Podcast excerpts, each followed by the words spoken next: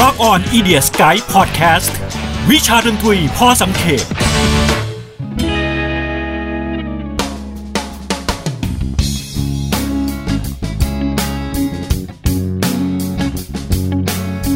ักเมื่อ 20 ปีที่แล้ว ดนตรีป๊อปพังก์คือดนตรีที่เป็นกระแสหลัก มันเคยเป็นซาวด์แทร็กประกอบหนังวัยรุ่นยอดนิยมทั่วไป ทั้งแบรนด์เสื้อผ้าแฟชั่น sneaker สายป๊อปพังก์ก็ทั้งฮิตทั้งขายดิบขายดี แต่นั้นมันคือเหตุการณ์ที่เกิดขึ้นเมื่อนานมาแล้ว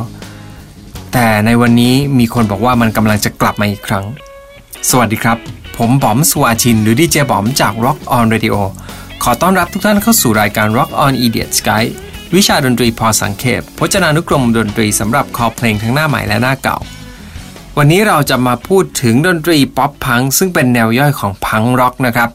ที่มันเริ่มเป็นที่รู้จักกันจริง ๆ น่าจะในช่วงยุค 90 ไป peak เอาจริง ๆ ปลายปลายยุค 90 ต่อยุค 2000 นะครับ แล้วก็ค่อยๆ เสื่อมความนิยมไปในช่วงยุค 2010 พร้อม ๆ กับดนตรีร็อกแนวอื่นนั่นแหละครับ แต่ว่าในทศวรรษ 20 นี้ มีสัญญาณชีพของการกลับมาของป๊อปพังก์อีกครั้ง มันเกิดขึ้นได้ยังไง และเรื่องราวมันจะเป็นมาเป็นไปยังไง เรามาติดตามกันเลยนะครับแน่นอนป๊อปพังก์ชื่อแนวเพลงมันก็บอกอยู่แล้วว่ามันเป็นดนตรีที่มีทั้งความเป็นพังก์แล้วก็ความเป็นป๊อปซึ่ง ไม่น่าจะเข้ากันได้นะครับ แต่ว่ามันไปรวมกันตอนไหน เราต้องย้อนไปดูช่วงเวลาก่อนเกิดป๊อปพังก็นั่นจะเป็นสักช่วงยุค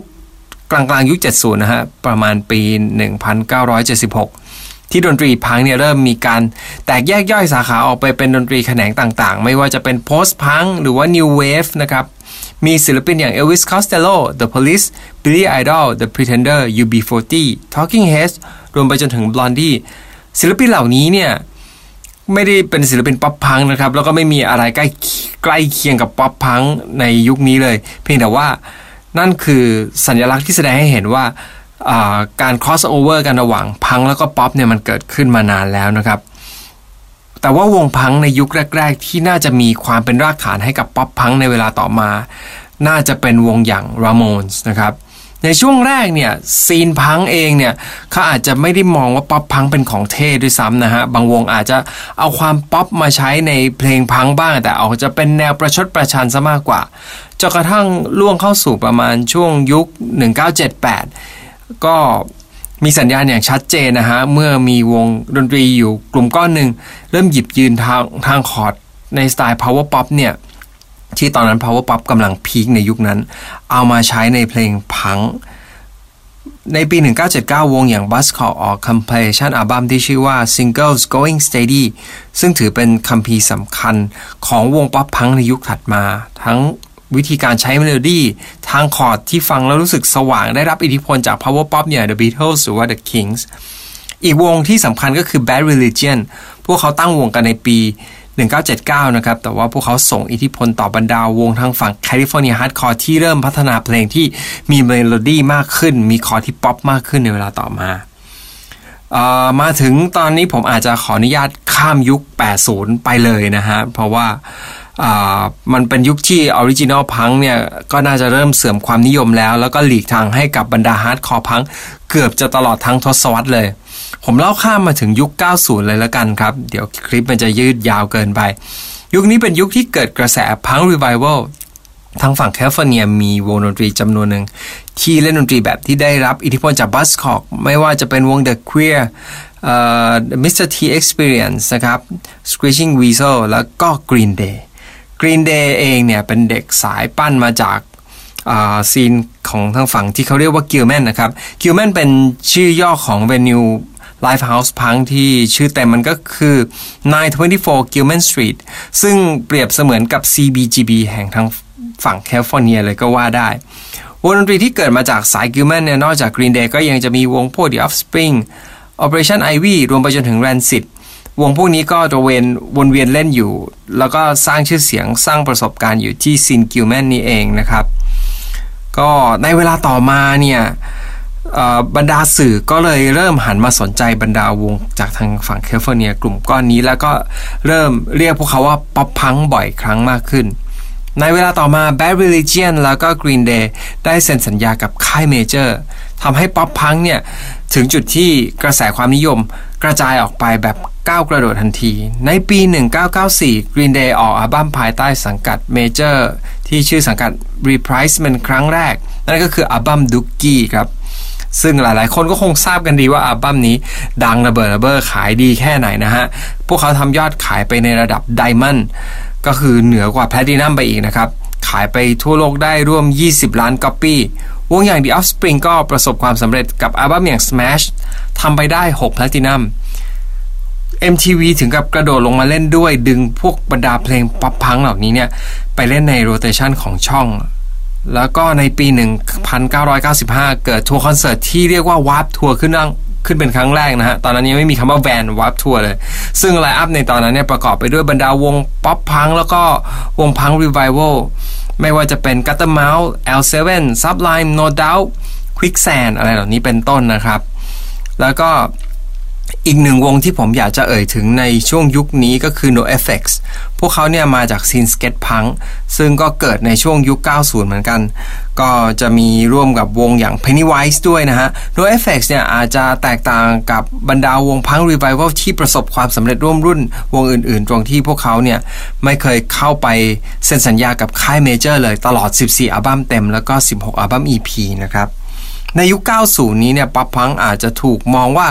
เป็นส่วนหนึ่งของยุครุ่งเรืองของดนตรี alternative เป็นติ่งหนึ่งของ alternative นะฮะ เพราะว่ามันเป็นยุคที่เปิดกว้างกับเพลงร็อกทางเลือกที่มาจากสาย underground pop punk เนี่ยพลอยได้รับความสำเร็จเคียงบ่าเคียงไหล่กับพวก grunge พวก post-hardcore ska รวมไปจนถึง college soundมาจนถึงยุค ถัดมาคือยุคทองของ pop punk ครับ ยุคนี้ก็คือยุค millennium ก็รอยต่อก็อยู่สักราวๆ ตั้งแต่ช่วงปี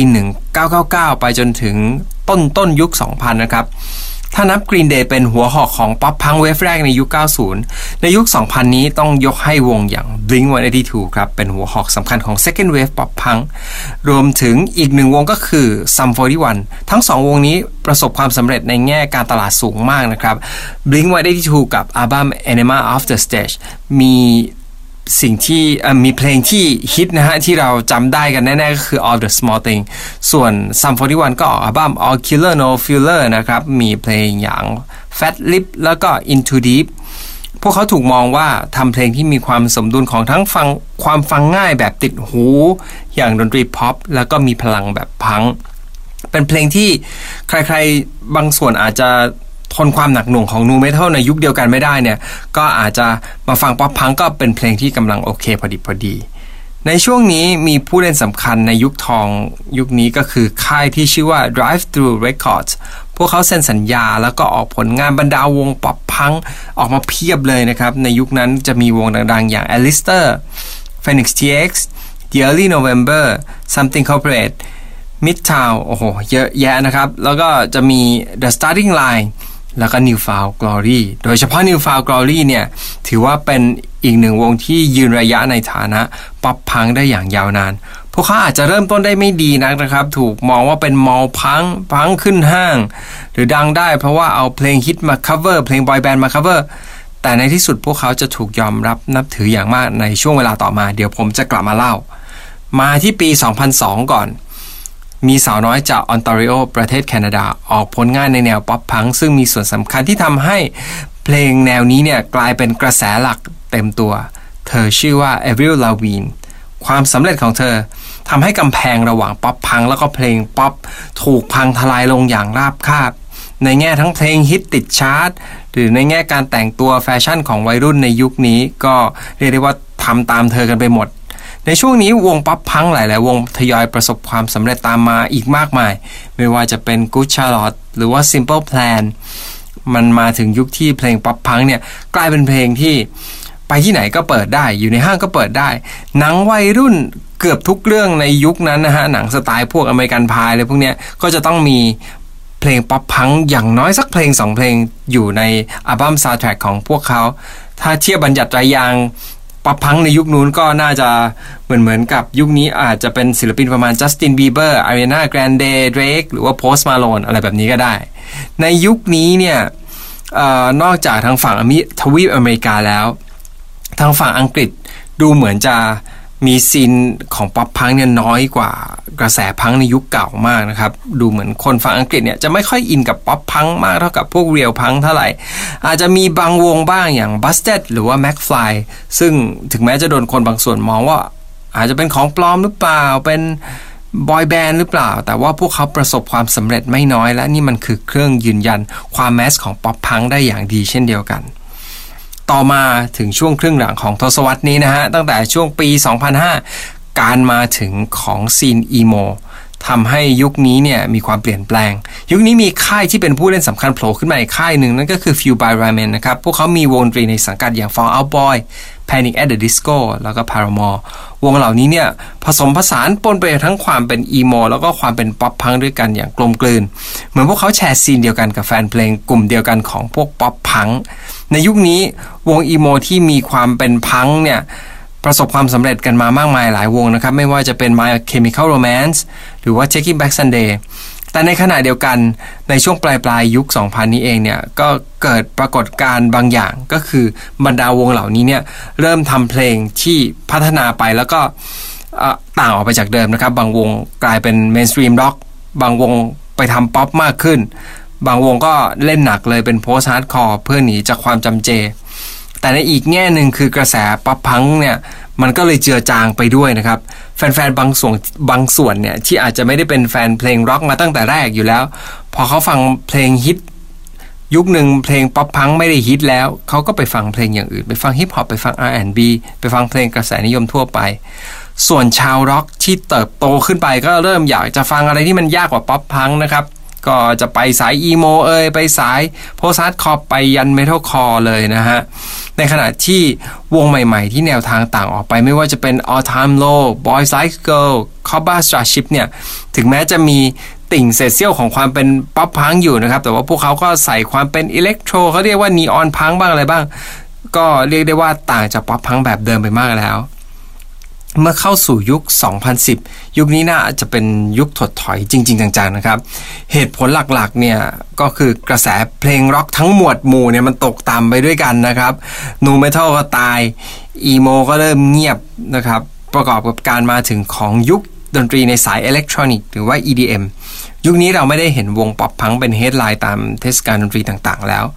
อันเป็นสัญลักษณ์ว่ามันไม่ได้เป็นที่นิยมในระดับแมสแล้ว แต่ยังไงก็ตามกลับกลายเป็นว่าวงป๊อปพังที่ยังยืนหยัดเนี่ยพวกเขากลับไปเล่นในเวนิวที่เล็กลง ต่อหน้าแฟนๆเฉพาะกลุ่ม ดูเหมือนว่าพวกเขาพาตัวเองกลับไปสู่จิตวิญญาณของความเป็นพังแบบดั้งเดิมอีกครั้ง โดยคราวนี้มีหัวเรือใหญ่ที่เป็นเหมือนรุ่นพี่ที่ยังไม่ล้มเลิก ไม่ถอยไปไหน ไม่ยุบวง และคอยสนับสนุนซีนนี้ พวกเขาก็คือวง New Found Glory นะครับจำที่ผมพูดก่อนหน้านี้ได้ใช่ไหมครับ ที่ยุค 2000 เนี่ย พวกเขาอาจจะโดนพวกวงสาย real punk พวก hardcore punk อาจจะเกลียด มองว่าพวกเขาเป็นตัวปลอม ซึ่งจริง ๆ แล้วมันไม่ใช่อย่างนั้นเลยนะครับ พวกเขามี background ที่ผูกพันกับแวดวง hardcore punk มานาน Chad Gilbert มือกีตาร์ของ New Found Glory เคยเป็นในนักร้องนำในวง hardcore metalcore ยุคบุกเบิกวงสำคัญด้วยนะอย่าง Shai Hulud Chad Gilbert เขาบอกว่า คุณไม่สามารถกล่าวว่าแนวดนตรีไหนเนี่ยมันตายไปแล้วจากการตัดสินแค่ว่ามันไม่ได้เปิดบนวิทยุหรืออยู่บนสื่อกระแสหลัก New Found Glory เนี่ยนอกจากจะยืนหยัดในความเป็น pop punk แล้ว พวกเขายังมีส่วนพัฒนาดนตรี ให้มันมีเอกลักษณ์มากขึ้นนะครับ จะมี pop punk ที่เป็นท่อน breakdown เกิดขึ้น และพวกเขาเป็นส่วนสำคัญที่ทำให้เกิดแนวดนตรีที่ชื่อว่า Easy Core ในเวลาต่อมาด้วย New Found Glory เป็นเสาหลักให้กับบรรดาวง pop punk รุ่นใหม่ ๆ ในทศวรรษ 2010 นี้ เกิดกระแสเล็กๆ ที่ถือเป็น pop punk revival นิด ๆ นะฮะ หรืออาจจะเรียกว่า New Wave of Pop Punk ก็ได้ มีวงดนตรีรุ่นใหม่ ๆ ที่พวกเขาเล่น pop punk แต่ดูเหมือนจะมีดนตรีที่เนื้อหา แล้วก็ทาง part ดนตรีเนี่ยเข้มข้นขึ้นซีเรียสขึ้นdark ขึ้น โดยมีวงเด่น ๆ อย่าง The Wonder Years State Champs Neck Deep Neck Deep นี่เป็นวงมาจากเวลส์ครับ เคยถูกยกให้ว่าเป็น pop punk ที่ดีที่สุดตลอดกาลมาจากสหราชอาณาจักรเลย วง Real Friends วง Knuckle Puck วงเหล่านี้เนี่ยได้รับคำชมจากสำนักหลายสำนักนะครับ นักวิจารณ์เนี่ยค่อนข้างชื่นชมมาก ๆ เพราะว่าพวกเขาทำผลงานออกมาได้ค่อนข้างดี เป็นวงดนตรีที่ผูกพันอยู่กับอุดมการเดียวกันกับพวกสาย DIY Hardcore Punk แต่เป็นที่น่าเสียดายที่ซีนนี้ไม่ได้รับความนิยมในวงกว้าง หรือประสบความสำเร็จในระดับที่มีนัยสำคัญมากเท่าที่ควรครับ อาจจะเป็นเพราะว่ามันไม่ใช่ช่วงเวลาที่ดนตรีร็อก โดยส่วนรวมเนี่ยพร้อมที่จะกลับขึ้นมาด้วยก็ได้ อาจจะมีวงที่มีภาพจำหน่อยอย่าง Man Overboard นะครับวงนี้เนี่ยทำเสื้อเป็นรูปปืนอากาแล้วก็เขียนว่า Defend the Pop Punk ใครอาจจะพอเคยเห็นเห็นหรือคุ้นคุ้นกันบ้างนะครับ ซึ่งเลยเหมือนจะกลายเป็นชื่อเล่นของยุคนี้นะครับ บางคนเรียกวงในยุคเอรานี้ว่า Defend the Pop Punk Era ก็อาจจะไม่ผิดนักนะครับ ในยุคนี้มีอีกหนึ่งวงที่อยากจะ กล่าวถึงสักหน่อยนะเป็นวงมาจากออสเตรเลีย พวกเขาคือ Five Seconds of Summer ซึ่งมีกลิ่นอายของป๊อปพัง แต่บางคนก็อาจจะมองว่าพวกเขาเป็นบอยแบนด์ติดอาวุธเช่นเดียวกับพวก Busted หรือว่า McFly มากกว่า แต่ก็ปฏิเสธไม่ได้เช่นกันว่าพวกเขาก็ประสบความสำเร็จในหมู่วัยรุ่น แล้วก็สาวๆ พอสมควรนะครับ พูดถึงออสเตรเลียจริง ๆ ในช่วงปลายยุคนี้เนี่ยมันจะมีวงอย่าง Stand Atlantic ที่โดดเด่นขึ้นมาใช้ได้เลยทีเดียว ในช่วงปลายของทศวรรษ 2010 เนี่ย มีปรากฏการณ์ที่น่าสนใจ เพราะว่ามีกลุ่มแรปเปอร์ในสาย emo rap ที่โด่งดังขึ้นมาหลายคน ไม่ว่าจะเป็นศิลปินที่ชื่อขึ้นต้นด้วย Lil ทั้งหลายนะฮะ Lil Peep Lil Uzi Vert Lil Aaron Lil นั่น Lil นี่นะครับ รวมถึงจูสเวิร์หรือว่า XXX ตังตาเซียงนะครับชื่อเรียกยากเหลือเกินคนนี้ ศิลปินเหล่านี้เนี่ยล้วนยอมรับว่าพวกเขาเนี่ยชื่นชอบใน pop punk แล้วก็เคย บางคนเนี่ยเคยอยู่ในวง pop punk มาก่อนด้วยซ้ำและยุคถัดมาเราก็มาถึงยุคปัจจุบันณวันนี้แล้วนะครับ มีสัญญาณที่ชัดเจนพอสมควรของการกลับมาของ pop punk จากศิลปินที่ดังมาจากสาย emo rap เนี่ยแหละครับ เริ่มหันมาใส่ความเป็นร็อก ความเป็น pop punk จริง ๆ เข้าไปกลองจริงกีตาร์จริง ลงไปในผลงานยุคหลังๆ เริ่มจาก Yungblud แล้วก็ Halsey นะฮะ ออกเพลงที่ชื่อว่า 11 minutes โดย featuring กับ Travis Barker มือกลองแห่ง Blink 182 เพลงนี้สามารถขึ้นไปบน อันดับที่ 1 บน Billboard Bubbling Under Top 100 Chart Machine Gun Kelly เป็นอีกหนึ่งแรปเปอร์นะครับที่หันมาทำเพลง pop punk แล้วก็ประสบความสำเร็จเช่นกัน เพลง I Think I'm Okay ที่เขามี เป็นการไปฟีเจอริงกับ Young Blood แล้วก็ Travis Barker อีกแล้วเนี่ย เป็นเพลงที่โด่งดังมากในปี 2019 จะว่าไปเนี่ย Travis Barker ถือเป็นบุคคลสำคัญที่คอยอยู่เบื้องหลังความสำเร็จของซีนป๊อปพังในยุคใหม่นี้ ถ้าจะพูดถึงว่า New f a r Glory คือป่าดันแห่งยุค 2010 Travis Barker ก็คือป่าดันแห่งยุค 2020 ก็น่าจะไม่ผิดนักอัลบั้มล่าสุดของ Machine Gun Kelly อย่าง Tickets to My Downfall เนี่ย เปิดตัวที่อันดับที่ 1 บน US Billboard 200 นะครับ แล้วก็ทั้ง Machine Gun Kelly และ Yungblud ต่างถูกยกให้เป็น key man คนสำคัญ ที่เชื่อมเพลงร็อกกลับเข้ามาสู่ กระแสหลักและโลกดนตรีของเพลงป๊อปอีกครั้ง ปัจจุบันปัจจุบันนะครับ ถ้าเกิดมองไปบนชาร์ตเราจะเห็นบรรดาศิลปิน ที่ทำเพลงในสไตล์ pop punk ขึ้นชาร์ตกันมาเพียบเลย แล้วก็พวกนี้หลายหลายคนมาจากสายแรปนะครับ ไม่ว่าจะเป็น Iann Dior Bad Bunny Rico Nasty รวมไปจนถึง The Kid Laroi แล้วก็อีกมากมาย TikTok ก็เป็นอีกหนึ่งแพลตฟอร์มที่สร้างกระแสให้กับ pop punk นะครับ โดยกระแสอย่างแฮชแท็กที่แฮชแท็กว่า pop punk เนี่ยมีคนที่เข้าไปดูถึงตอนนี้ที่ผมกำลังอัดพอดแคสต์อยู่เนี่ยอยู่ที่ประมาณ 680 ล้านครั้งแล้ว คุณผู้ฟังฟังอยู่ตอนนี้อาจจะทะลุ 700 ล้านไปแล้วนะฮะ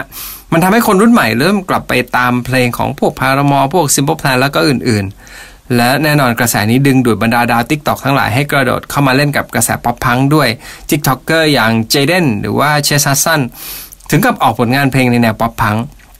ในปี 2021 นี้เขาว่ากันว่าเป็นปีที่น่าจับตามมองมาก ๆสำหรับ pop punk ว่าจะนำพา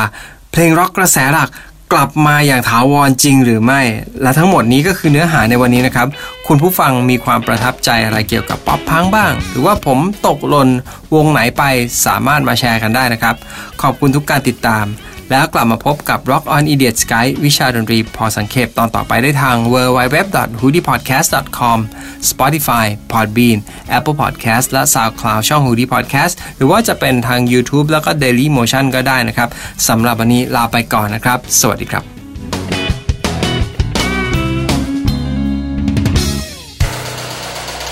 Hoodie Podcast Hoodie Podcast เรื่องที่คุณฟังแล้วต้องร้องว่าหูดี